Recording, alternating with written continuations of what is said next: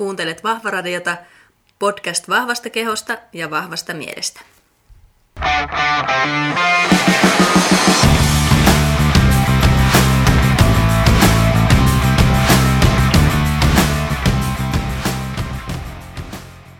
Tervetuloa Vahvaradion kahdeksanteen jaksoon. Meikäläisillä on ollut tässä luova podcastien julkaisutauko tässä keväällä. Pahoittelut siitä. Johtuu tietysti ihan tästä minun työ- ja opiskeluaikatauluista, että sen verran hevit tuossa keväällä, että tälle julkaisuhommalle ei jäänyt enää paukkuja sitten. Ja tietenkin, koska elän kuten opeta, niin hyvinvointivalmentaja haluaa pitää myös vähän kesälomaa ja palautella akkuja täällä täyteen, niin, niin siksi tämmöinen pieni tauko. Mutta nyt mennään taas tässä jaksossa ja muutama jakson pistän tässä pihalle ja sen jälkeen sitten hyvin todennäköisesti tulee taas vähän taukoa, kun aloittelen syksypuolesta sitten noita opiskeluja Jyväskylässä taas uudestaan. Mutta tämä jakso on nyt ihan huikea, meillä on ihan huikea vieras, ihan supertärkeitä asiaa. Tämä on siis kaikille ihan älyttömän tärkeä jakso. Meidän seuraava vieras on tämän hyväksymis- ja omistautumisterapian huippunimiä Suomessa ja kertoo tästä aiheesta meille nyt lisää. Sitähän mä oon tässä teille lupaillut ja puhunut tästä jo aikaisemminkin muun muassa Tiina Ekmanin jakso yhteydessä. Eli kävin itse tuossa keväällä Jyväskylän yliopistossa hyväksymis- ja omistautumisterapiasta kurssin ja mun mielestä se oli aivan mind-blowing ja transformatiivinen ja, ja upea kurssi, missä tosi hyvin ö, oppii suhtautumaan vähän eri tavalla omiin ajatuksiinsa ja, ja onnellisuuden tavoitteluun ja miten siihen itsepuheluun oikein tulisi suhtautua, mikä meillä monella tahtoo välillä olla vähän kriittistä ja myöskin esteenä sitten semmoiselle hyvinvoivalle itselle ja hyvälle elämälle. Ja niitä teemoja nyt tässä sitten käsitellään.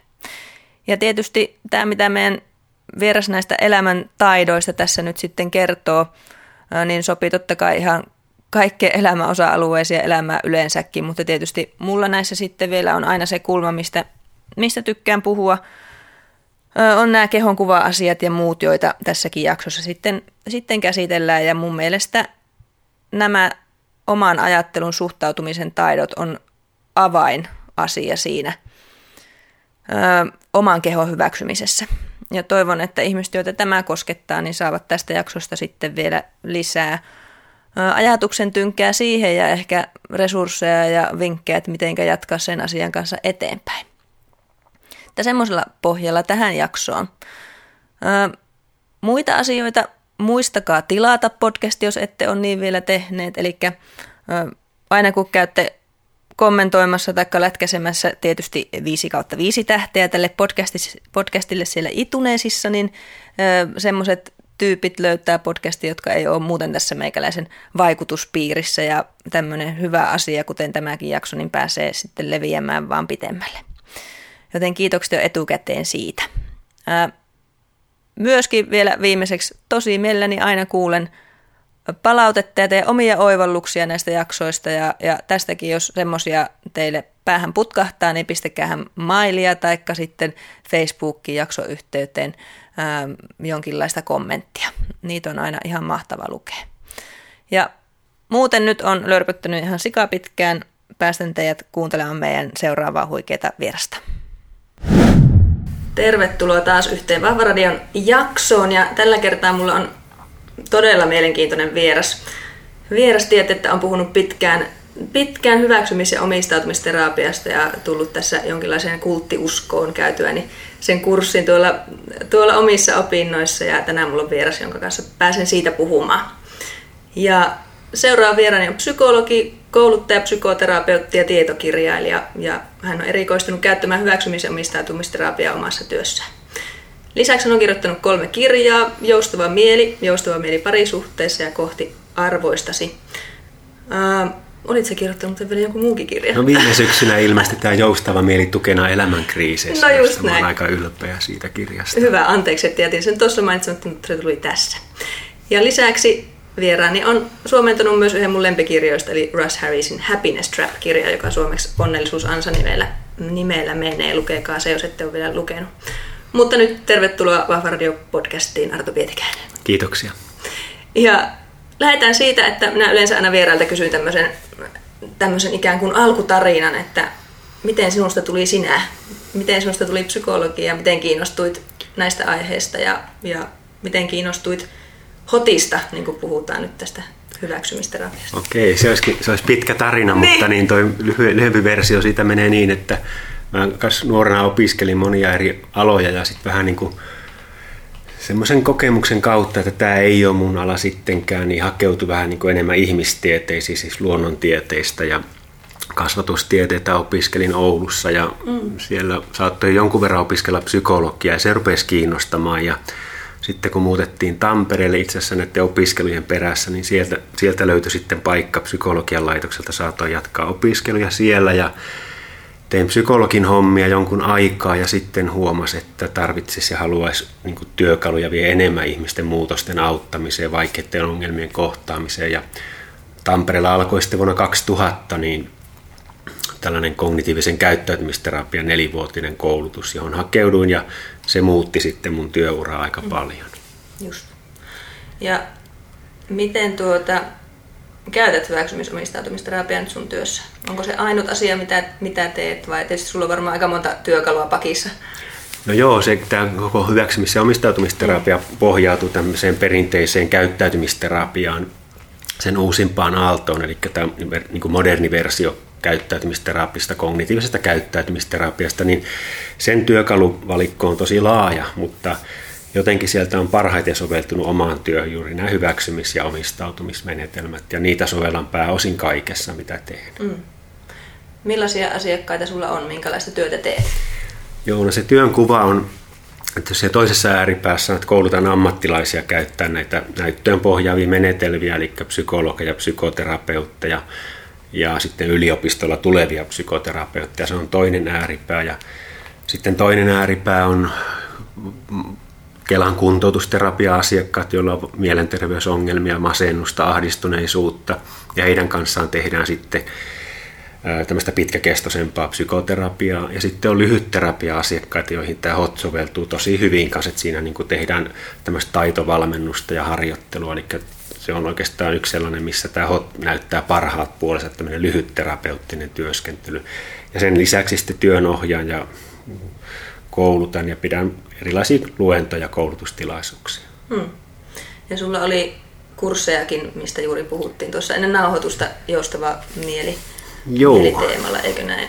Kyllä, se on näitä hyväksymisen ja omistautumisterapian menetelmäkursseja edustaa mm. nämä kurssit. Ja ne on ollut tosi suosittuja, että alan ammattilaiset ainakin ovat hakeutuneet tosi innossaan tämän hotin piiriin ja se varmaan perustuu siihen, että sen näytöt on aika hyviä tänä päivänä. Että siitä on julkaistu liki, liki 200 näyttöön tämmöistä evidence-based tutkimusta, näyttöön pohjaavaa tutkimusta, jossa on koeasetelma ja kontrolli, siis koeryhmä ja kontrolliryhmä mm. ja sitten verrattu, miten hot tai ei hoitoa tai perinteinen hoito on auttanut. Ja ja tutkimuksia tulee koko ajan lisää ja Jyväskylässäkin on tehty tosi hyvää tutkimusta lyhyistä interventioista. Joo.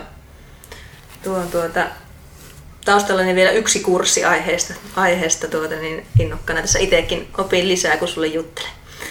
Mutta mennään siihen, että aikaisemmin on siis maininnut tässä podcastissa siitä, että on käynyt tämän Acceptance Commitment Therapy-kurssin ja puhunut siitä siis lyhenteellä ACT, joten nyt puhutaan sitä suomenkielisestä lyhenteestä HOT, kun Kyllä. puhutaan siitä. Eli mitä tämä terapiamuoto on ja minkälaisia asioita sillä voidaan ratkaista tai miten sillä voidaan auttaa? Minkälaisiin asioihin se käytetään? Oikeastaan voi, olisi paremmin puhua semmoinen hyvinvointimalli. Se on mm. tämmöinen psykologisen joustavuuden kehittämismalli, joka taas psykologinen joustavuus sitten niin kuin näyttää hyödyttävän meitä niin kuin sekä mielenterveyden, terveyden valmis muutoksissa, ää, oppimisessa.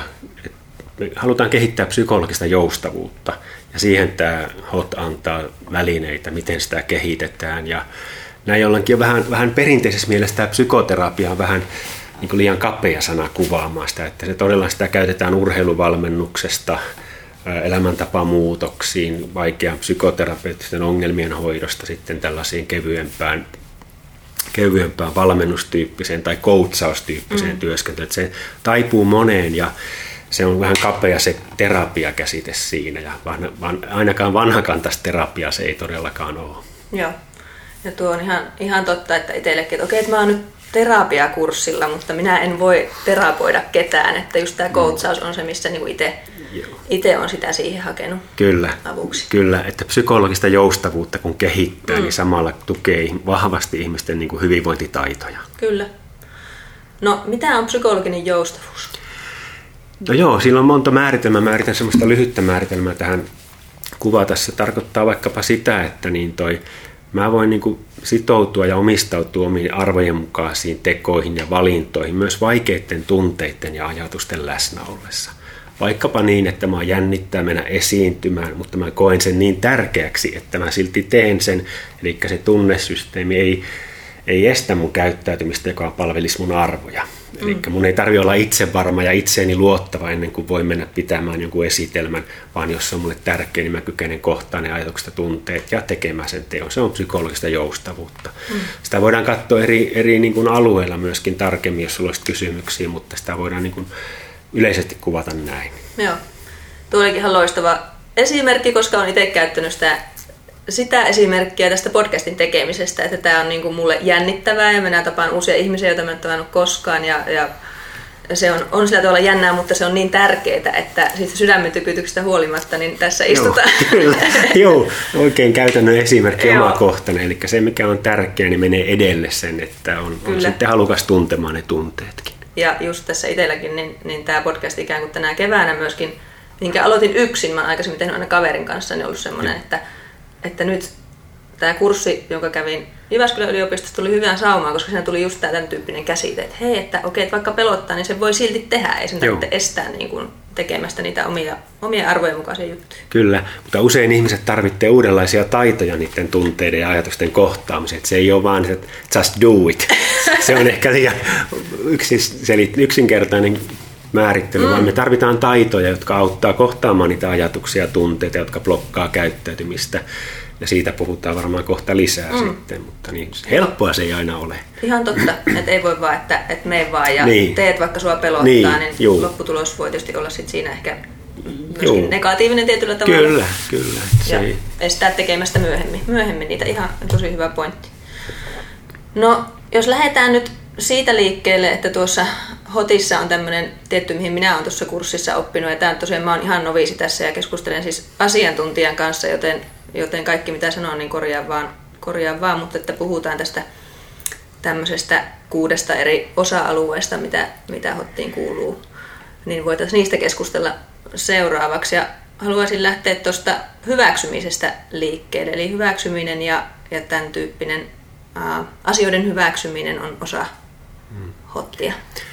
Joo, hankala sana sinänsä niin. tämä hyväksyminen ja sitten me käytetään siinä sellaista niin kuin esimerkiksi muunnelmaa, että halukkuus kohdata omat vaikeat ajatukset ja tunteet, koska tämä nyt ensisijaisesti lähestyy sitä, että miten me kohdataan omat tunteemme, jotka voi olla juuri pelko, ahdistus, alakulo, syyllisyys, häpeä, vaikeita tunteita, niin joita on yllättävän vaikeaa niin kuin kontrolloida ja muuttaa. Monet, on, monet haluaisi kyetä kontrolloimaan tunteita, mutta se saattaakin johtaa umpikuja jopa ongelmien pahentumiseen. Niin tämä hyväksyntäpuoli on niin kuin tässä oikeastaan varattu niille sisäisille kokemuksille, joita on todella vaikea kontrolloida. Että miten mm. olisi niin kuin, voisi kohdata ne niin, että ei tarvitsisi pelätä omia tunteita, ei tarvitsisi niin kuin luopua käyttäytymisestä, joka olisi arvojen mukaista niiden tunteiden läsnä ollessa. Eli se on varattu alun perin näille vaikeille ajatuksille ja tunteille. Ja se sitten tietysti voi laajentaa sitä, että on semmoista todellisuutta muutakin, mitä me emme voi muuttaa. Mutta lähtökohtaisesti tämä sisäinen kokemus on se, mm. sen ydin. Eli se, että jos miettii, miettii tässä puhuttiinkin Puhuttiinkin jo ennen nauhoitusta siitä, että, että jos jotakin vaikeita asioita itsessä ja sitten, että sun pitää vaan hyväksyä ne. Mm. Että se ei ihan ole niin helppoa kuitenkaan. Joo, Joo ei. Ei, että se, niin kuin, se hyväksyntä pohjautuu tässä hotissa sellaiseen taitoharjoitteluun, jossa pyritään katsomaan niitä omia tunteita ja ajatuksia hieman eri näkökulmasta kuin mitä uppoutuneena niihin syvälle, niiden sisältöihin. Ja jos puhutaan hyväksyntään, kuuluu toki myös sitten toisaalta tämä kyky nähdä ne omat vaikkapa sisäisen kriitikon ajatukset hieman eri näkökulmasta, hieman etäämpää ja huomata, että on sitä mielen puhetta, mm. sitä mitä mieli minulle sanoo ja silloin niin kuin niiden sisällöt, ei hotissa itse asiassa ole tämmöistä kiinnostustakaan, että mitä ajatuksen sisällöt kertoo minusta itselleni, kehostani tai vioistani, vaan se, että miten mä reagoin niihin ajatuksiin ja mitä niistä seuraa. Mm. Se, se on paljon tärkeämpi ja sitä pyritään muuttamaan, että mitä niistä seuraa. Ja tuo sisäinen kriitikko on jotenkin ihana käsite siinä mielessä, että meissä kaikissa on sellainen sisällä, joka meitä soimaa. Eikö näin? Kyllä, kyllä. Ja ja, ja tästä olisikin sitten lyhyt matka siihen, että ruvettaisiin puhumaan bussin matkustajista. eli, eli tämä Hotin klassinen vertauskuva, jossa me on oma elämämme bussin kuljettajia ja meillä on matkustajana koko meidän historiamme, joka pitää sisällään vaikkapa kriitikon, huolestuttajan, arvostelijan. Ja ne kulkee siellä bussissa ja ne yrittää sieltä omia repliikkejä meille syöttää ja saada meidät luopuun asioista tai moittii meitä, mutta ne niinku jos niin katsoo sitäkin vertauskuvaa, niin silloin se kysymys ei ole siitä, että saan, miten mä saisin hiljenemään ne matkustajat tai pois bussista, niin että mä voisin elää hyvää elämää, vaan että miten mä tulisin toimeen niiden kanssa niin, että mä voisin niiden kanssa mm. elää hyvää elämää. Tuo on tosi, tosi hyvä, että vaan sille vähän niin kuin taustapeilin kateella, että siellä ne taas... Niin Joo, kyllä, kyllä. Että siellä ne tulevat mukana, niin, mutta minä olen mm. tässä bussin kuski, joka mm. valitsee sen reitin. Ja... Niin valitsee sen suunnan, niin, että mihin, mihin niin. ollaan menossa. Ja tuo, on ainakin itselle oli sillä tavalla, että vaikka on vuosia harjoittanut mindfulnessia ja tehnyt harjoituksia ja totta kai ollut myös paljon hyötyä. Mun mielestä se kurssi, minkä kävi, oli siinä mielessä transformatiivinen kuitenkin, koska jotenkin vasta siinä tajusin, vaikka on lukenut niitä aikaisemminkin ja muuta ehkä aikaa ollut kypsä, kypsä itselle ymmärtää niitä asioita eri kulmasta, mutta on just tämä sisäisen kriitikon käsissä siinä mielessä ensinnäkin, että yksi niitä ajatuksia on kaikilla, että minä en ole ainut, jolla on näitä soimaavia ajatuksia. Kyllä ja toinen sitten se, että kuinka kauan minä olen yrittänyt käyn hiljentää niitä, mm. eli päästä niistä eroon, liikkua niin kuin poispäin niistä. Kyllä. Niin tässä on hyvin erilainen näkökulma Joo, vielä.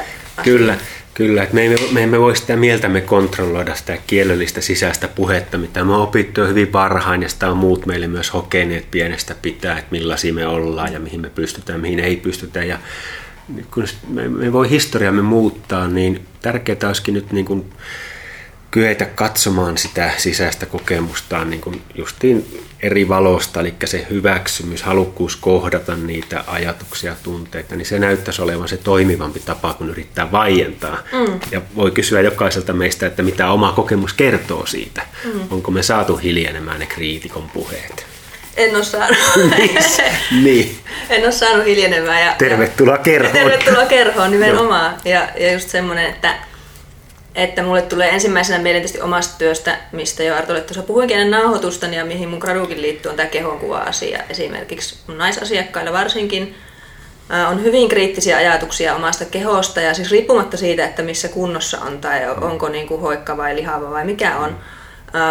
Ja se on semmoinen, että paljon esimerkiksi itsekin, mä oon itse kärsinyt kans, kans tämän tyyppisistä ongelmista paljonkin, ää, vaikka on ollut aina hoikka, eli se ei niinku liity mitenkään mm. siihen sisäinen maailmaan, mikä on se objektiivinen totuus esimerkiksi mm. asioista. Ää, ja siinähän mä oon yrittänyt esimerkiksi tämmöisellä, olisiko se suomeksi sana affirmaatio, vahvistavilla, vahvistavilla lauseilla päästä siihen, että olen kaunis, Joo. ikään kuin toistaa itselleni niitä. Mitä mieltä sinä olet sellaisista?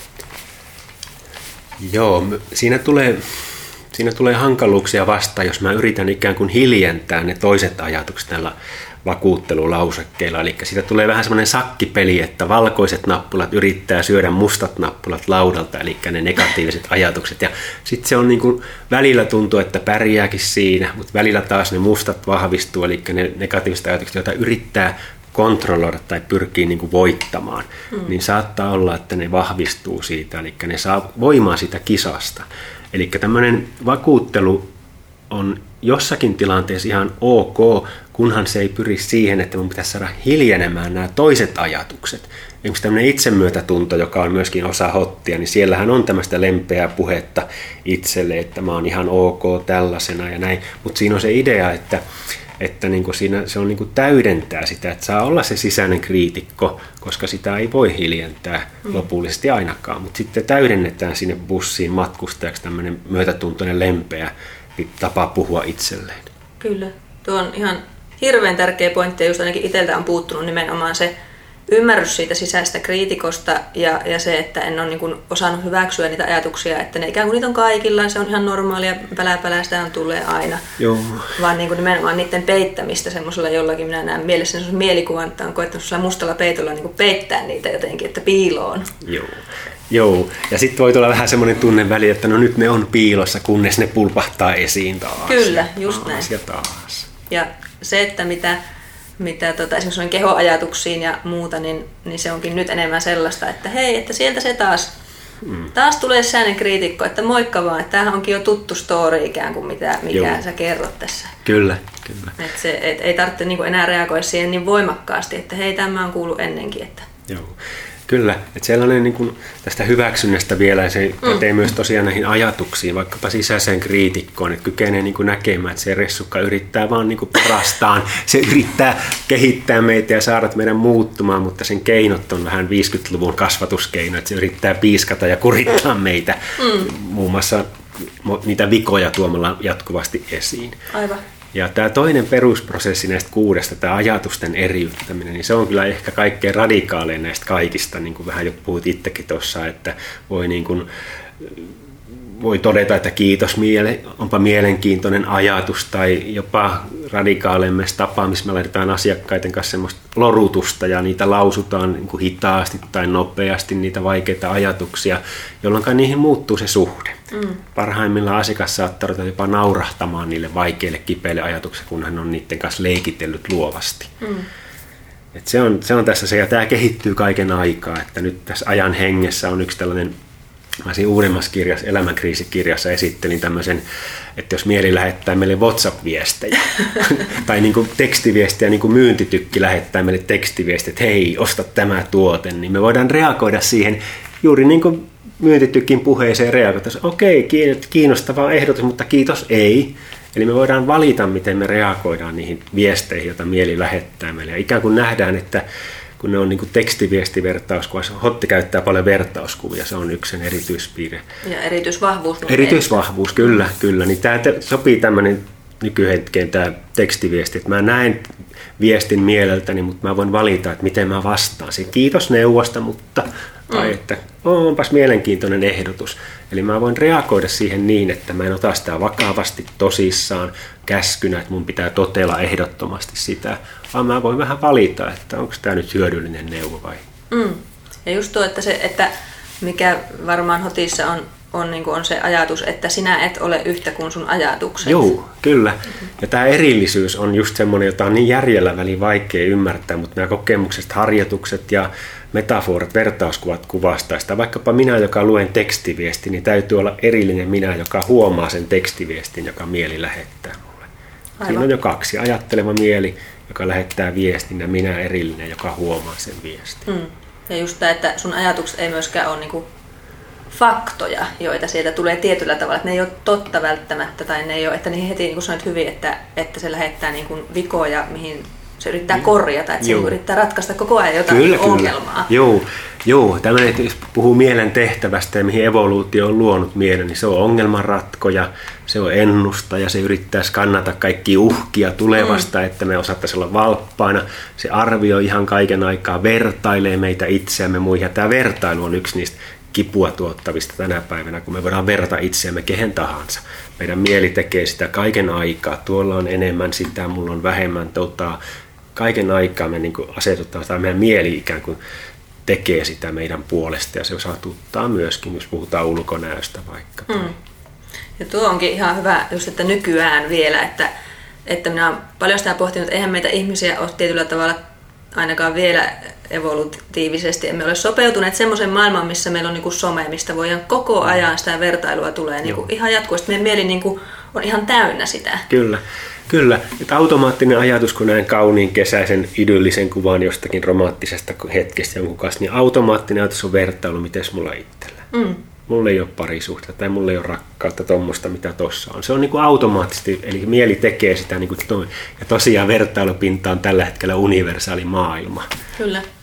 Et siitä nyt voitte sitten ajatella, mitä ne fitnessmallit siellä Instassa tekee, kun niitä kattelee esimerkiksi nyt tähän mun omaan, omaan niin kuin kehonkuva kehonkuvagraduunikin liittyen saanut paljon tutkimuksia, joissa on aika, aika yksinkertainen lopputulema on siis se, että se vähentää psykologista hyvinvointia.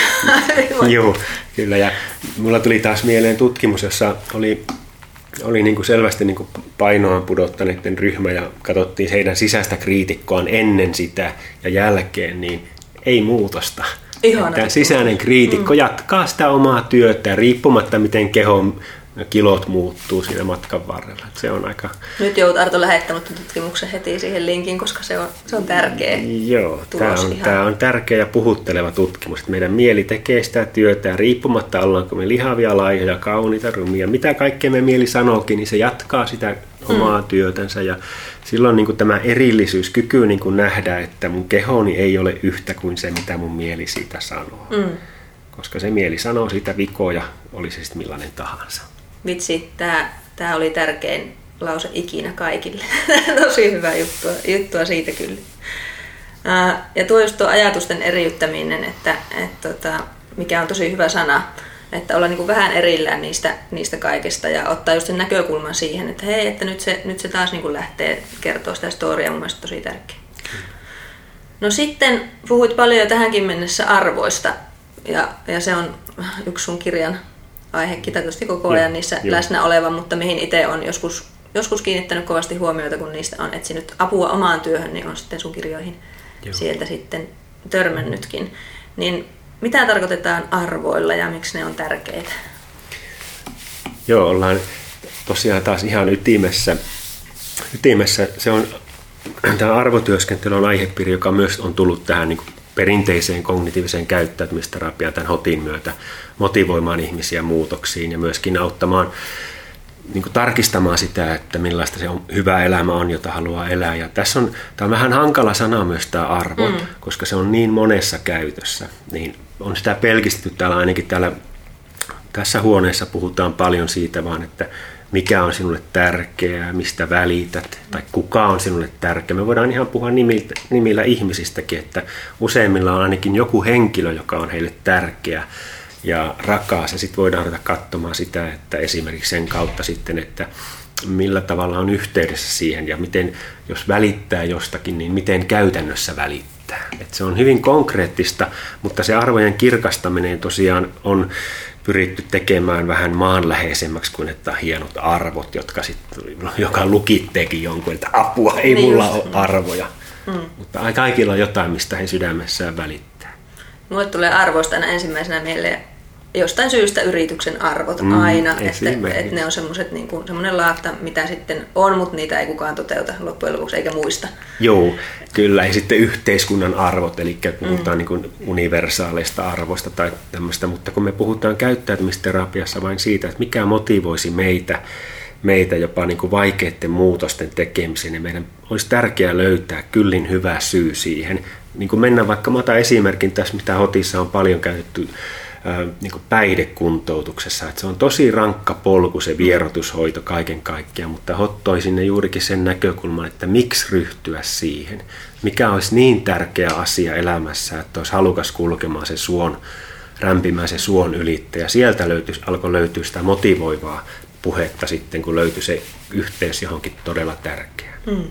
Ja tuo on sama vaikka hyvin erilainen prosessi, mutta sama kuin vaikka elämäntapamuutosprosessi. Hmm on samalla tavalla, että musta on myös tärkeää, että siellä on jotenkin kirkastettu itselle, että miksi minä teen näitä asioita, koska kuitenkin lopulta se laihtuminen on vain laihtumista, että siellä on jotain muuta isompaa oltava, tärkeämpää, mihin sitoa sitä hommaa sitten. Kyllä.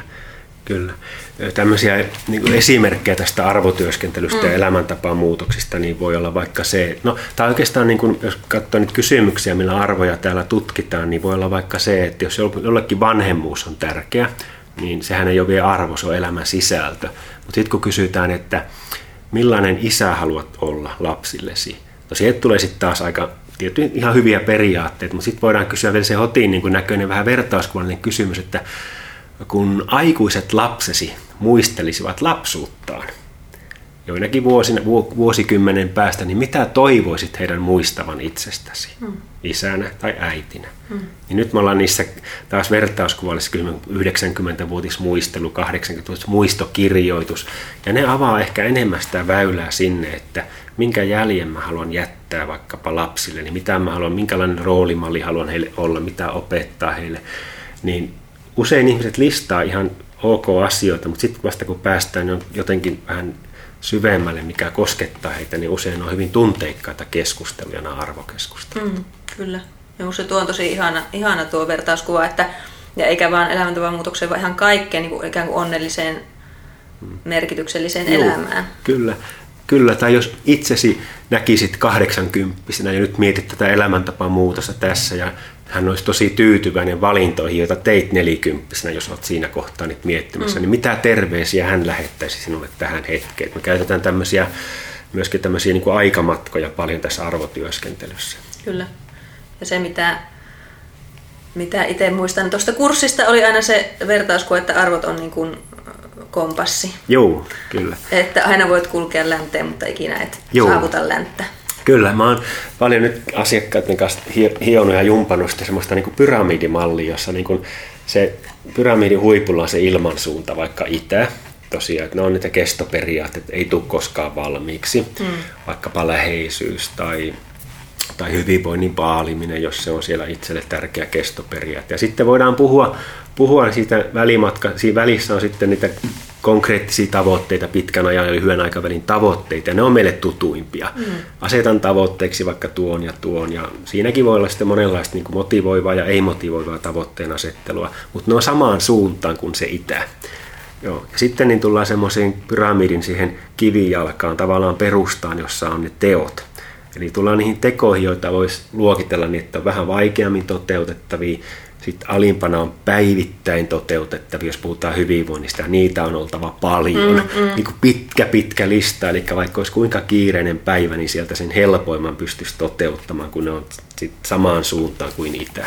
Kyllä. Eli se ei ole se teon suuruus tai pienuus, tai niin kuin, että mieli ei ryhtyisi vähättelemään niitä pienempiä niitä tekoja, koska niitä pitäisi olla potenssiin kymmenen verrattuna niihin, että juoksen 20 kilometrin lenkin sunnuntaina, mutta mikä on viides minuutissa tehtävä teko, kun on kiireinen Kyllä. päivä.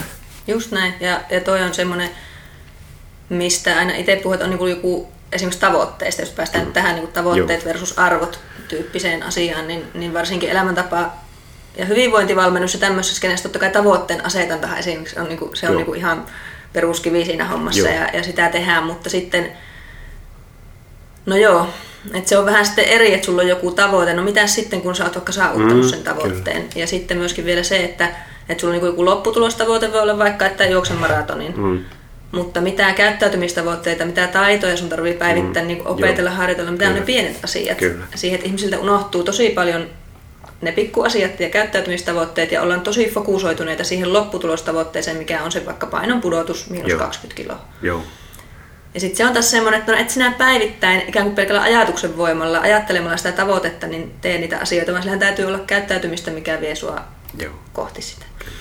Mutta tuosta ehkä vielä, vielä, että kun me eletään, tavoitteet on ihmisille tuttuja ja ne on paljon mistä puhutaan koko ajan, tavoitteen asetannasta puhutaan, niin haluatko siitä tavoitearvo jutusta vielä jotain sanoa? Mulla nyt teilläkin ajatus. Joo, Joo kyllä. Eli, eli siis niin kuin sanoit itsekin tuossa, että tavoitteita tarvitaan. Mm. Ja me on kaikki asetettu tavoitteita, kun me on opiskeltu tutkintoja ja niin poispäin, että muuten se ei olisi mahdollistakaan niitä saavuttaa.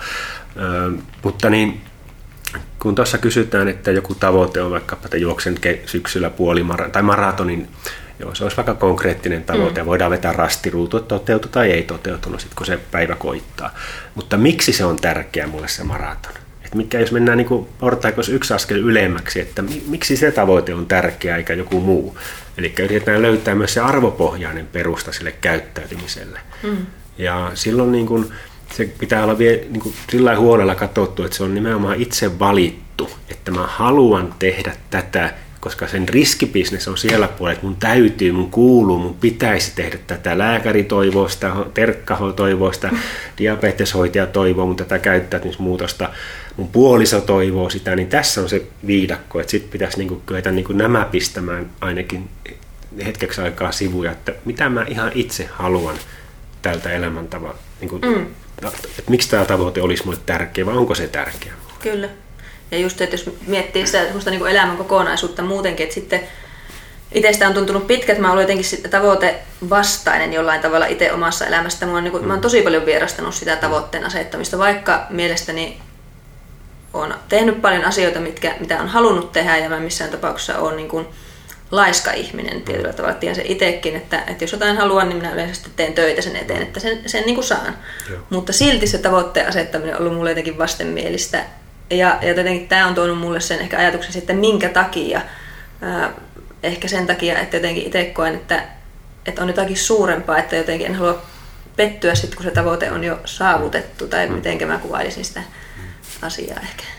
Mä luulen, että sä oot tuossa aika, aika ytimessä, kun puhutaan sisäistä motivaatiosta, että, että me tarvitaan niin kuin nämä kaikki tasot mukaan. Tämä arvojen kestoperiaatteiden taso, jotka ei tule valmiiksi rastittamalla. Ja ne on, itse yksikin määritelmä arvoista on sellainen, että ne on läsnä niin kuin tässä ja nyt.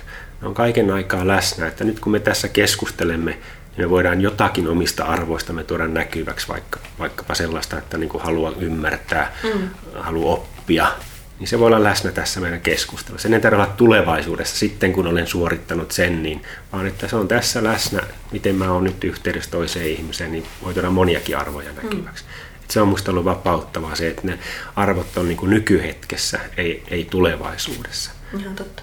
Jos mä tiedän, että itä on tuolla, niin mä voin ottaa askeleen itään milloin tahansa. Kyllä. Kääntyä kohti itää. Ja just tämä, että, että sitten että se ei ole vasta se tavoitteen saavuttaminen, mikä ikään kuin tekee sinut onnelliseksi, mm. vaan, vaan se, että toimii sen arvojen mukaisesti niin kuin päivittäin. Joo, kyllä. Ja siinä tulee ne palkitsevuuden erot, että, että mä voin vaikkapa, jos työn hakemista ajattelee yhtenä, otetaan erilainen esimerkki Joo. väliin, niin se, että mä teen niitä tekoja, jotka on mulle tärkeitä, CVtä päivitän ynnä muuta, niin se on käyttäytymistä, jos mä oon sen niin kuin valinnut tietoisesti, että tämä on mulle tärkeä tavoite ja arvojen mukainen, niin jo se, että mä teen niitä tekoja, sen pitäisi lisätä niiden tekojen palkitsevuutta ja houkuttavuutta, vaikka ne olisi vaikeita. Siis, mm. Että tulee vaikeita ajatuksia, tunteita, ei kukaan mua kuitenkaan huoli, mä oon liian kokematon tai mä oon liian vanha. Niin silti mä teen niitä tekoja, niin se sisäinen palkitsevuus ikään kuin valjastetaan siihen käyttäytymiseen, kun on tunnistanut, että joo joo, mutta kun tämä on mulle tosi tärkeä, niin mä haluan tehdä Mm. Eli se tekeminen, vaikkei työpaikkaa saiskaan, tavoite ei toteutu, niin yksi tavoite on se, että mä toimin arvojeni mukaisesti ja sitä ei voi kukaan muu niin kuin viedä mm. multa pois. Kyllä. Et silti vaikka, ja toi oli hyvä, mitä sanoit just, että vaikka ei saiskaan työpaikkaa, niin. vaikka se tavoite ei niin. toteutuskaan, mutta ikään kuin, olisiko tässä semmoinen ajatus, mikä mulla on aina päässä, että olen silti tehnyt sen ikään kuin parhaani ja jotenkin silti on niin kuin hyvä fiilis tästä, vaikka tämä ei. Joo, jotkut sanoo se hienosti, että prosessi on tärkeämpi kuin lopputulos. No niin, että niin. mä niin kuin liikun, mä oon liikkeessä kohti niitä, mä toimin ja on aktiivinen sillä alueella, mikä on mulle tärkeä. Ja sitten monet asiat on riippuvaisia muista ihmisistä. Kaikki tavoitteet ei todellakaan toteudu. Mm. Mutta se on toinen puoli sitten. Ja tietty me toivotaan, että tavoitteet toteutus, mutta niin ei aina käy. Mm. Ja tuo on no taas vedän tämän takaisin tähän, tähän mun omaan, omaan työhön siinä mielessä, että, että välillä sitä näkee, näkee sillä tavalla, että ihmisellä on mielessä joku painonpudotustavoite ja se on se ikään kuin fiksoitunut hmm. tavoite. Ja vaikka hän olisi tehnyt ihan sikana kaikenlaisia hyviä muutoksia ja sanoo, että on energisempi, nukkuu paremmin, jaksaa paremmin. Kaikki nämä markkerit on niin kuin parempana ja hän niin kuin kokee, että elämänlaatu on noussut aika hurjasti mutta jos ei, ei pääsekään siihen tavoitteeseen, niin silti pettyy. Mm. Niin mitä sitten niin kuin, mitä mun valmentajana pitäisi tehdä tai mitä, mitä asiakkaan pitäisi tehdä? Joo. No toi niin, tuossa tulee vähän tiivistetysti myöskin sellainen niin kuin yksi sudenkuoppa, mitä ainakin käyttäytymisterapeutit tuntee hyvin, puhutaan kuolleen miehen tavoitteista. Ne on eroon jostakin, poispäin jostakin. Eli se on sellaisia tavoitteita, että haluan, että en enää tuntisi ahdistusta, haluan, että en enää murehtisi koskaan, että en joisi, en huutaisi lapsilleni taikka eroon jostakin painosta, niin sitten katsotaan, että kumpi pärjää näissä tavoitteissa paremmin, kuollut vai elävä. No kuollut ei murehi, se ei juo, se ei varmaan niin kuin myöskään paino-ongelmista kärsi. Se on näin. Eli silloin pitäisi löytää semmoisia elävän ihmisen tavoitteita, joita kuollut ei pysty tekemään, mutta jotka tuo merkitystä elävälle ihmiselle, eli liikkua kohti jotakin. Hmm. Että vaikka olisi painonpudotustavoitteita, niin vielä tärkeämpi olisi löytää siihen rinnalle, että mitä kohti mä liikun, mitä sellaista terveys ja hyvinvointi mulle voisi tuoda, joka palvelee vaikka mun kykyäni olla. Jos on tämä esimerkki, vaikka joku on niin todella työhön suuntautunut, työorientoitunut ihminen, mutta ei oikein ole motivoitunut pitää huolta itsestään, niin nyt, nyt se kohtitavoite voisi ollakin sellaista, niin kuin, että valjastetaan se vähän välineellisesti se hyvinvointi tukemaan jotakin, joka on itselle vielä tärkeämpää. Sitten mä voisin olla virkeämpi töissä ja energisempi, tai jos on parisuhde tai vanhemmuus, että mulla olisi virtaa sielläkin, niin tavallaan yritetään löytää sieltä kautta sitten vähän niin kuin kiertotietä sitä, mitä kohti mm. toivon sen liik- liikuttavan minua. Ja eikö niin, Arto, että, että myöskin arvot on semmoisia henkilökohtaisia, että ne, niin kuin sanoitkin aikaisemmin, että ne, ne on minun ja niitä ei voi kyseenalaistaa tietyllä tavalla, vai voiko? Ne on hyvin henkilökohtaisia, vaikka meillä toki jaet, me jaetaankin yhteisiä arvoja, me ollaan, meissä on paljon yhteistäkin ihmisissä, mutta se, ennen kaikkea se, se, niin kuin se kokemus siitä, että mä oon valinnut jotakin, että mä koen, että mä valitsen tämän itse, niin se on niin kuin arvojen niin kuin tuo sen tavallaan sen vapauden ja semmoisen itsemääräämisoikeuden. Ja se tavallaan on myös yksi osa niitä vaikeuksia, kun puhutaan, että me omaksutaan arvoja vanhemmilta, me ympäristöltä, me naisten lehdistä, kulttuurista, niin tavallaan siitä taas, taas niin kuin pitää pää pinnalla, että mikäs mulle itselle onkaan se hyvä elämä. Hmm. Sitä tuputetaan meille kaikkialta. Mutta oiko sitten omat arvot olla itsekkäitä? Näen tässä jo hyvin mun naisasiakkaan asiakkaan niin pudistelemassa päätään, niin niin, mutta kun en mä voi ajatella nyt vaan itteeni tässä hommassa.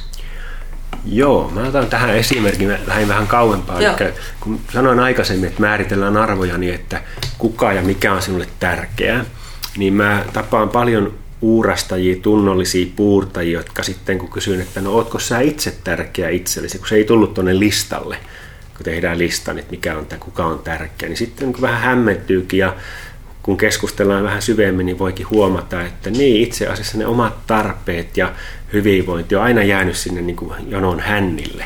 Ja me puhutaan uhrautujista ja tunnollisista muiden tarpeiden palvelijoista, niin erityisesti heidän kohdallaan sitä arvotyöskentelyä tarvitaan, myöskin ne omat tarpeet tulisi niin kuin listalla korkeammalle siellä ja niiden, miten kohtelen itseäni, kehoani, omaa, niin kuin, kun olen väsynyt, kun olen allapäin ja niin poispäin. Eli silloin me tarvitaan erityisesti sitä, että me itsekkyys voi olla joillekin jopa juuri, että on liimannut sen käsitteen ihan perus hyvinvointitekoihin, joita olisi tärkeää kyetä tekemään, mutta kun siellä lukee leima, että ei, se on itsekästä varata omaa aikaa, niin silloin ollaan siinä, että kielellisesti taas tämä oma mieli alkaa syöttää ja on syöttänyt näitä sääntöjä, että ei, et voi koska, sinun täytyy ensin koska.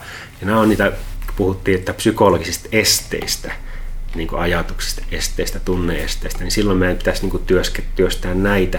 Itsekkyys on, niin kuin sanoin, että se on yksi kielellinen ansa, joka voi tulla vaikeaksi toteuttaa omia arvoja, mutta me voidaan puhua sitä toistakin näkökulmasta, mm. mutta mä huomaan, että mä rupean nyt luennoimaan, Ei, tämä on niin kiinnostava aihe. Tämä on tosi kiinnostavaa, jatka vaan ihmeessä, tässä ei ole mitään Joo, että kun itse, jos tästä jatkaa, niin me voidaan niin arvot luokitella myös kahteen niin ryhmään. Semmoisia, niin jotka liittyy niin niin itseensä ja itsen kehittämiseen liittyvät arvot ja sitten muiden palvelemiseen liittyvät arvot. Eli me voidaan niin kuin ihan luokittaakin arvoja niin ja niiden balanssi on varmaan se, mitä niin kuin, niin kuin monet kokee hyvänä, että on niin kuin tärkeää, että olisi niin kuin aktiivisuutta monella eri elämän alueella. Se on ainakin tutkimukset osoitettu, että hyvinvointia tukee se, että olisi niin kuin, tavallaan se, jos taas käydään vertausta, että jos elämä olisi pöytä, että siellä on monta tukijalkaa, että se ei ole yhden varassa. Ja silloin niin kuin ei ole itsekästä se, että vaalii ystäväsuhteita, vaalii omaa hyvinvointia, on perheen roolit ja perheessä pyrkii toimimaan omia arvojensa mukaan, mutta mä uskon ja tiedän sen, että meidän matka matkakumppanista tämä syyllisyys on aika pian bussissa äänessä. Se alkaa huutella, että tuo, sulle ei ole tuohon lupaa, se on itsekästä. Ja sitten se niin alkaa tehdä sellaista työtä taas, jolla me joudutaan kysymään, että mitä tämä ajatus haluaa minulta. Ja mitä tästä seuraa, jos mä kuuntelen, että tuo on itsekästä, tuo on itsekästä, ei sulla ole, ei, ei sulla ole aikaa tuollaiseen. Niin mitä seuraa, kun nämä ajatukset ottaa ihan kirjaimellisesti? Mitäs bussin kuljettaja joutuu sit siitä maksamaan hintaa? Mm. Että tuu sitten ohjaa bussia, niin, bussia sieltä. Joo, ja kun, kun jos se antaa sen bussikuskin paikan tällaisille syyllisyysajatuksille, niin sen jälkeen niin mistä tahansa voi tulla syyllisyyden lähde vanhemmuudesta, mistä tahansa. Ja sitähän monet potevat tänä päivänä, kun siellä on sitä kielellistä. Ja meillä on monta roolia, meidän pitäisi ehtiä moneen, niin se on aika inhimillinen tunne. Hmm. Ja mun mielestä siis ehdottomasti niin itsekkyydessä ja syyllisyydessä voidaan tässä, näissä aiheissa olla vaikka pitempäänkin, koska ne on semmoisia, mistä omienkin asiakkaiden kanssa paljon puhutaan. Ja ja just tämä vanhemmuuden ja sitten, sitten koska olen vanhempi, niin en saisi samaan aikaan huolehtia itsestäni, koska mm. se on pois lapsilta Joo. ja perheeltä esimerkiksi. Siis, niin tämä on niinku hankala yhtälö. Kyllä. Yhtälö. Sinne tulee äkki yksi, yksi näistä psykologisten esteiden luokka, mihin vähän viittasinkin, että kielelliset säännöt. Hmm. Ne on semmoisia, jotka sanoo itsellemme, että minun täytyy, minun on pakko, minä en voi. Eli ne ikään kuin kahlehtii käyttäytymistä aika niin kapeaan ja haluaa pitää sen jäykkänä ja ei ota huomioon tilanneolosuhteet. Ja tämä on muuten näissä, kun puhutaan elämäntapamuutoksistakin, niin ihmiset asettaa aika tiukkoja sääntöjä sinne. Ja sitten tulee sitä syyllisyyttä ja vaikeutta, niin sitten tulee sitä elämästä semmoinen niin sääntöjen karuseli, että et saa kääntyä tuonne, et saa ajaa tuonne, muista pitää tuo tie elätä. Ja silloin bussin kuljettaja kyllästyy koko ajamiseen. Pitäkää tunkkinne. Näin, ja näin käy varsinkin ravintoasioissa Just, nykypäivänä. Eli, eli kaikki kun on kiellettyä, sä et pysty mitään joo. syömään, niin loppujen lopuksi ihan sama koko homma. Joo, kyllä. Mm. Sitten lyö, se, on, se ymmärtää, että sitten lyö niin kuin läski. Se on liian raastavaa niin kuin kaiken aikaa sen kontrollin kanssa mennä eteenpäin, joka, mm. jota mielen säännöt sanoo. Ja niin kuin ulkopuoleltakin niitä tulee, varsinkin nämä diettisysteemit. Kyllä, ja, ja joo. No, ruoka on, on vaikea aihe nykypäivänä ja, ja koen itsekin sitä vaikeana asiakkaillekin jopa puhua, puhua koska siitä on ihmisillä niin paljon sääntöjä, sääntöjä ja rajoitteita. Ja, mutta tuota, itsekyydestä vielä, vielä sitten, mitä sitten suosittelisit niin kuin, ikään kuin minkälaisia apukeinoja voi olla sitten vaikka ton tyyppiseen ajatukseen, että meillä on vaikka perheenäiti, joka elää näitä ruuhkavuosia ja syyllisyys on niin jatkuva taakka ja, ja tuntuu, että itselle otettu aika on kaikki pois jostakin, niin Miten sitä suhtautumista voisi ikään kuin muuttaa? Joo. Tämä hyvä, no monelle tuttu esimerkki, tämä syyllisyys, niin sitä voidaan tutkia sillä tavalla, niin kuin otin kartalla niin, että voidaan katsoa, että mitä siitä pahimmillaan seuraa. Koska syyllisyys on tunne, joka tulee myöskin, sinne tulee vahvasti mukaan ne ajatukset, syyllistävät ajatukset.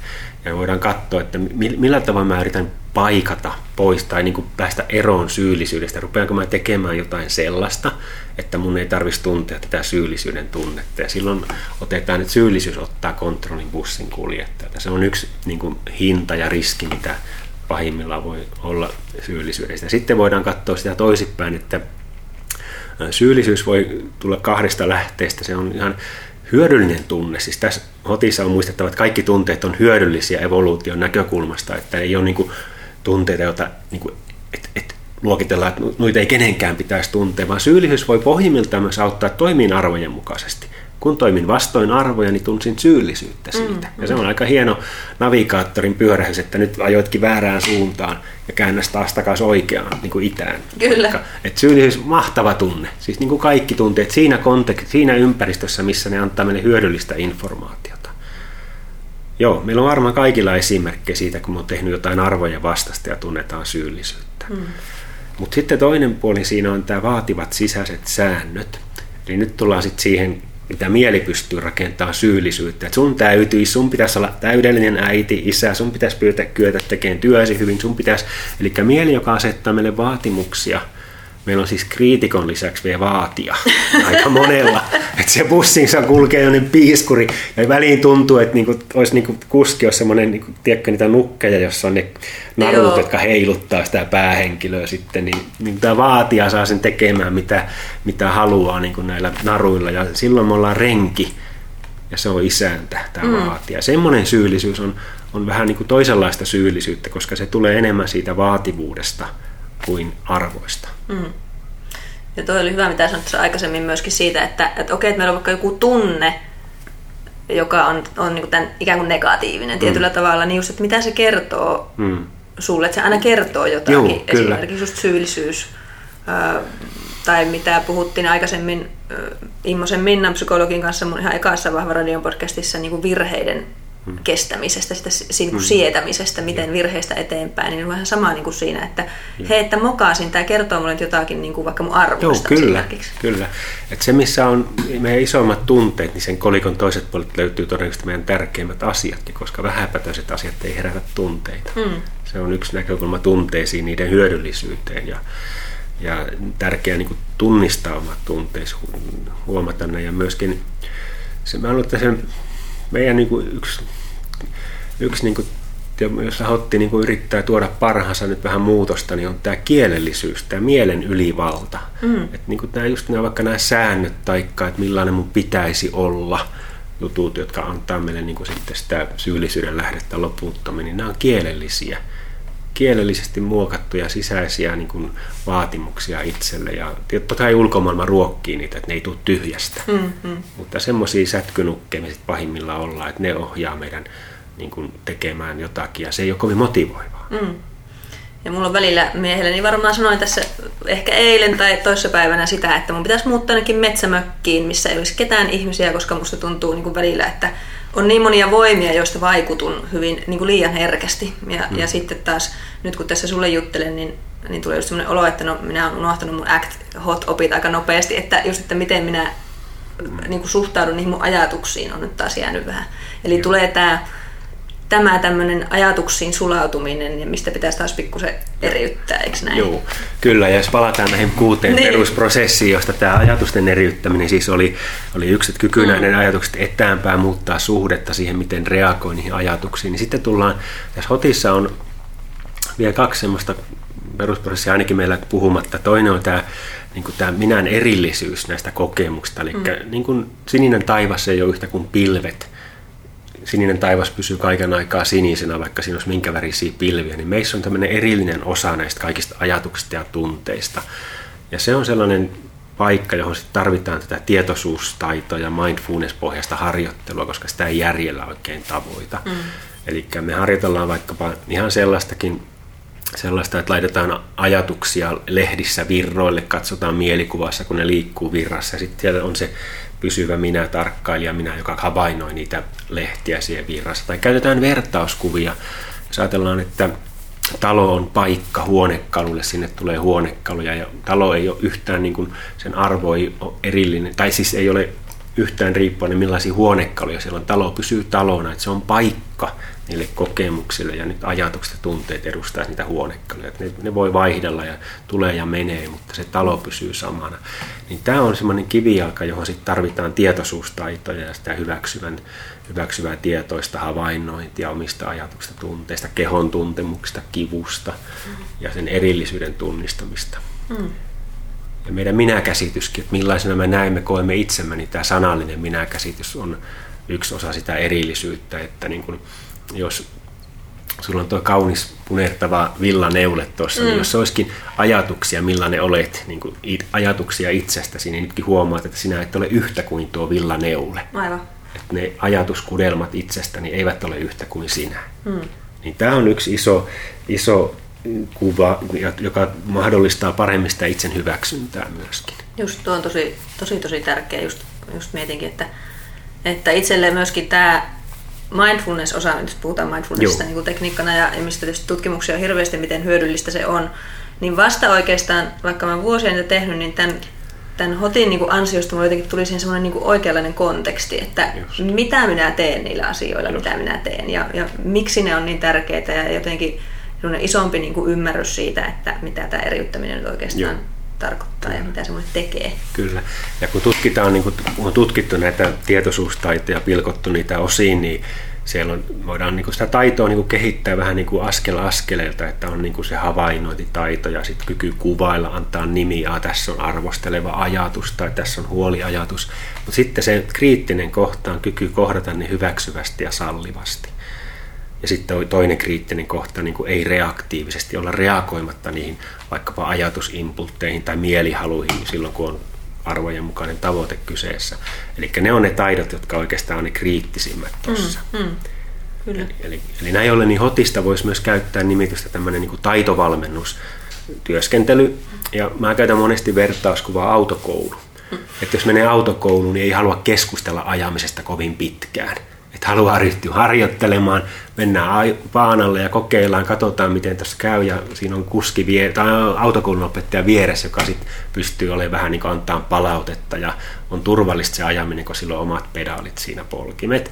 Niin nyt tämä autokoulu, sitten hotista tiedetään myös se, että kun autokoulu päättyy, niin samoin siellä puolen niin näyttää, että taitojen kehittyminen jatkuu, kun harjoittaa. Eli autokoulu kun päättyy, niin ajotaidot kehittyy, jos ajamista jatkaa. Niin monissa HOTin niin kuin vaikuttavuustutkimuksissa on nähty, että puolen vuoden, vuoden, jopa viiden vuoden päästä tulokset on vain entisestään parantuneet, koska niitä taitoja on harjoittanut, ne on sisäistyneet. Mm, just niin. Niin tämä on yksi tämä tietoisuustaito, mutta ne ei ole niin kuin itse tarkoitus. Just niin. Et niillä on tämmöinen niin kuin tietty, tietty apurattaiden rooli tässä. Ja se kuudes prosessi mm. on sitten tämä, joka nyt liittyy tähän, että kyky niin kuin kohdata omaa kokemukset tässä ja nyt kun puhuttiin, mitä mieli tekee meille, se vie tulevaan menneeseen. helposti niin kuin pois tästä hetkestä, niin sit toki kuuluu tähän kyky olla niin kuin tietoisesti siinä, mitä juuri nyt teen.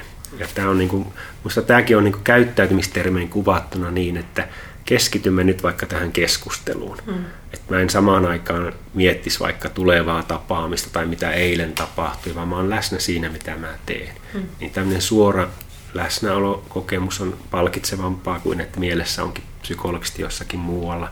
Ja sitten toisekseen niin toi, että juuri nyt mikään ei uhkaa.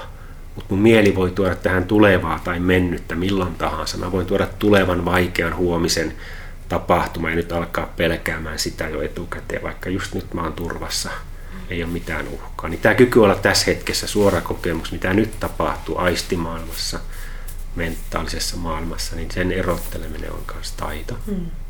Toi on tosi tärkeää. Ja sitten mitä Russ Harris muistaakseni sanoi, jossain kur- kurssimateriaaleissa oli siitä kärsimyksestä, miten ihmiseläin on ainoa elukka, joka voi saada itsensä kärsimään niin kuin tässä ja nyt heti. Kyllä. Tuomalla jonkun, Juu.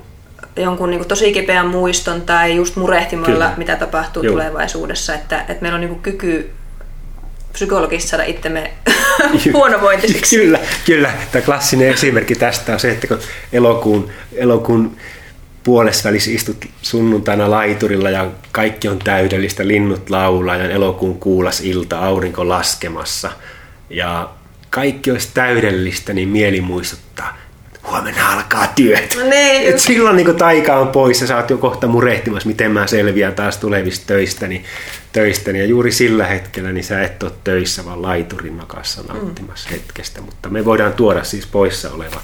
Ja siihen tämä kielellisyys tietty on se avain. Se on sekä se on kaksiteräinen miekka. Se on upea, luovu, luova ongelmanratkomista maailman täynnä kielellisen käytön avulla, mutta myöskin kärsimyksen lähteenä ihan, ihan sietämättömän hyvä tuottamaan mm. sitä. Ja sitten just se, mikä itsellä ainakin ollut se ajatus pitkään, on se, että kun mä itse tosi kova huolehtia kaikista asioista, mm. ja oikein mestari niin kuin tässä Joo. ikään kuin kaiken negatiivisen ennakoimisessa tietyllä tavalla, niin sitten on tullut sellainen ajatusmalli ainakin itselle, että on tosi tärkeää ennakoida niitä negatiivisia, koska jos mä olen onnellinen ja läsnä tässä hetkessä, niin silloin se iskee. Mm. Se iskee just silloin ja, ja nyt kannattaa olla varuillaan, niin kuin, eikä antaa itsensä olla niin kuin liian tyytyväinen. Joo, huomaatko, näin se mieli perustelee niin. tämän murehtimiseen. Se saa meille niin kuin vakuutettua, että tämä on hyödyllistä, kun mä etukäteen skannaan nämä uhat ja ja tietty voisi sanoa, että joissakin tapauksissa niin on ollutkin, että se on niin kuin evoluutiossa meidän mieli kehittyi olemaan niin kuin kaikkien vaarojen uhkien niin skannaaja. Ja ne, jotka oli optimistisia ja ei siellä mitään tiikeriä on, niin ne syötiin, syötiin pois ja tänne jäi vaan pessimiset, jotka aina pelkäs pahinta ja säilyi hengissä sen takia. Kyllä, kyllä. Et evoluutiossa mieli on niin kuin, nimenomaan se ei ole, se on luotu niin kuin pitää meidät hengissä. Kyllä, olen siis niin kuin selviytyjen jälkimmäinen, Joo, kyllä, selviytyjä, koska mieli on ollut pessimistinen ja nähnyt uhkia. Joskus kyllä. se on ollut tosi tärkeää, että ne uhat on varo, niitä on varottu, niitä uhkia. Tosi hauska. Tänä päivänä ne uhat vaan on niin kuin ihan toisenlaisia. Aivan. Että ainakin länsimaissa täällä meillä ei ole niinkään hengestä kyse, vaan että miten mä selviän tuosta palaverista tai tai entä jos mut hylätään, jos tämä seurustelu päättyy, niin mä voin murehtia sitä jo etukäteen, että miten mm. mä selviän siitä. Kyllä. Ja näitähän näitä inspiroivia kortteja ja tämmöisiä jotakin quoteja, mitä lainauksia nyt on Instagramit täynnä, että, että mikä on mielestäni ihan hyvä, että huolehtimalla huomisesta niin, niin kuin ikään kuin varastaa tältä hetkeltä sen kaiken ilo ja onnen, mikä, mikä on ollut, niin varmaan tähän ihan hyvin nyt käy sitten tämmöinen. Meillä aika alkaa olla sillä tavalla päättämässä, että mä meillä mietin, että, että, että tota, onko jotakin, mitä noista kuudesta osa-alueesta haluttua tuoda tässä vielä, mikä jäi nyt sanomatta. Kaikki on tärkeää ja varmasti tästä voisi jutella oikeasti. Minä ainakin voisin jutella vaikka koko päivä, mutta hmm. säästetään teitä kuulijoita sen verran. Jos palataan vielä ihan lopuksi siihen, mistä aloitettiin tämä psykologinen joustavuus, hmm. niin toi, toi niin kuin sen, sen niin kuin jokaiseen meidän niin kuin tärkeäseen elämäalueeseen kuuluu myös psykologisia esteitä, jotka vaikeuttaa elämän hyvää elämää siellä. Että ne ei ole niin kuin se ongelma sinänsä, vaan ne on osa sitä matkaa. Ja tavallaan tämä Hotin toiveikas viesti on, että niidenkin kanssa me voitaisiin niin kuin elää, ihan, voidaan elää ihan hy, niin kuin hyvää elämää ja tavallaan pitää oma bussimme siinä oikeassa suunnassa. Mutta väliin me käännytään sivuun ja väliin se on, in, se, on, se on inhimillistä ja silloin tulee se kysymys, että miten me reagoidaan silloin itseemme, kun me repsahdetaan jostakin Ja Hotin näkökulmasta se on niin kuin, katso taas kompassia ja käänny itään ja jatka sitten seuraava teko. Mm. Et se ei ole niinku sen kummempaa. Se ei ole, niinku, että kaikki meni nyt pilalle tai että tässä tämä taas nähtiin, ei tästä mitään tule. Se on toivoa herättää tämmöinen ihmisen niin kuin muutokseen uskova, mutta myöskin tämmöinen myötätuntoinen malli. Mm. Toi on tosi hyvä tuo repsahdussana, mitä vihaan. Vihaan siinä mielessä, että se, no viha on vähän voimakas se tunne ehkä tähän, mutta tietyllä tavalla se on asiakkaiden paljon käyttämä äh, niin kuin repsahdin ruoa, ruoka-asioissa tai kyllä. repsahdin liikunta-asioissa tai missä tahansa tavoitteessa, mitä ikään kuin asetettu. Joo. asetettu ja ja se on jotenkin niin negatiivinen ja, ja vie niin kuin pois siitä, että hei, entäs sitten, se on niin kuin osa prosessia. Kyllä, osa prosessia ja mahdollisuus oppia taas jotakin mm. uutta itsestä ja mihin kannattaa varu, niin kuin varautua jatkossa. Et siinä mielessä tämä on, tämä on määrittelykysymys ja mm. se myötätuntoisuus tulee siitä, että niin käy kaikille ja sitten voi jatkaa taas sinne itäänpäin, kun Kyllä. vähän niin kuin pyörällä ajaisi ja kaatuu tai noin, niin sitten nousee jaloille ja taas jatkaa polkemista. Mm. Ei se sen kummempaa. Niin just näin, että lopetatko siihen sitten niin. niin pyörät, en Joo. enää ikinä Joo. aja. Joo. Hyvä. Kiitoksia Arto, tämä oli ainakin mulle ihan superopettavainen tunti. Kiitos kun sain olla mukana. Kiitoksia. Ja palataan taas seuraavassa jaksossa. Se on moikka kaikille.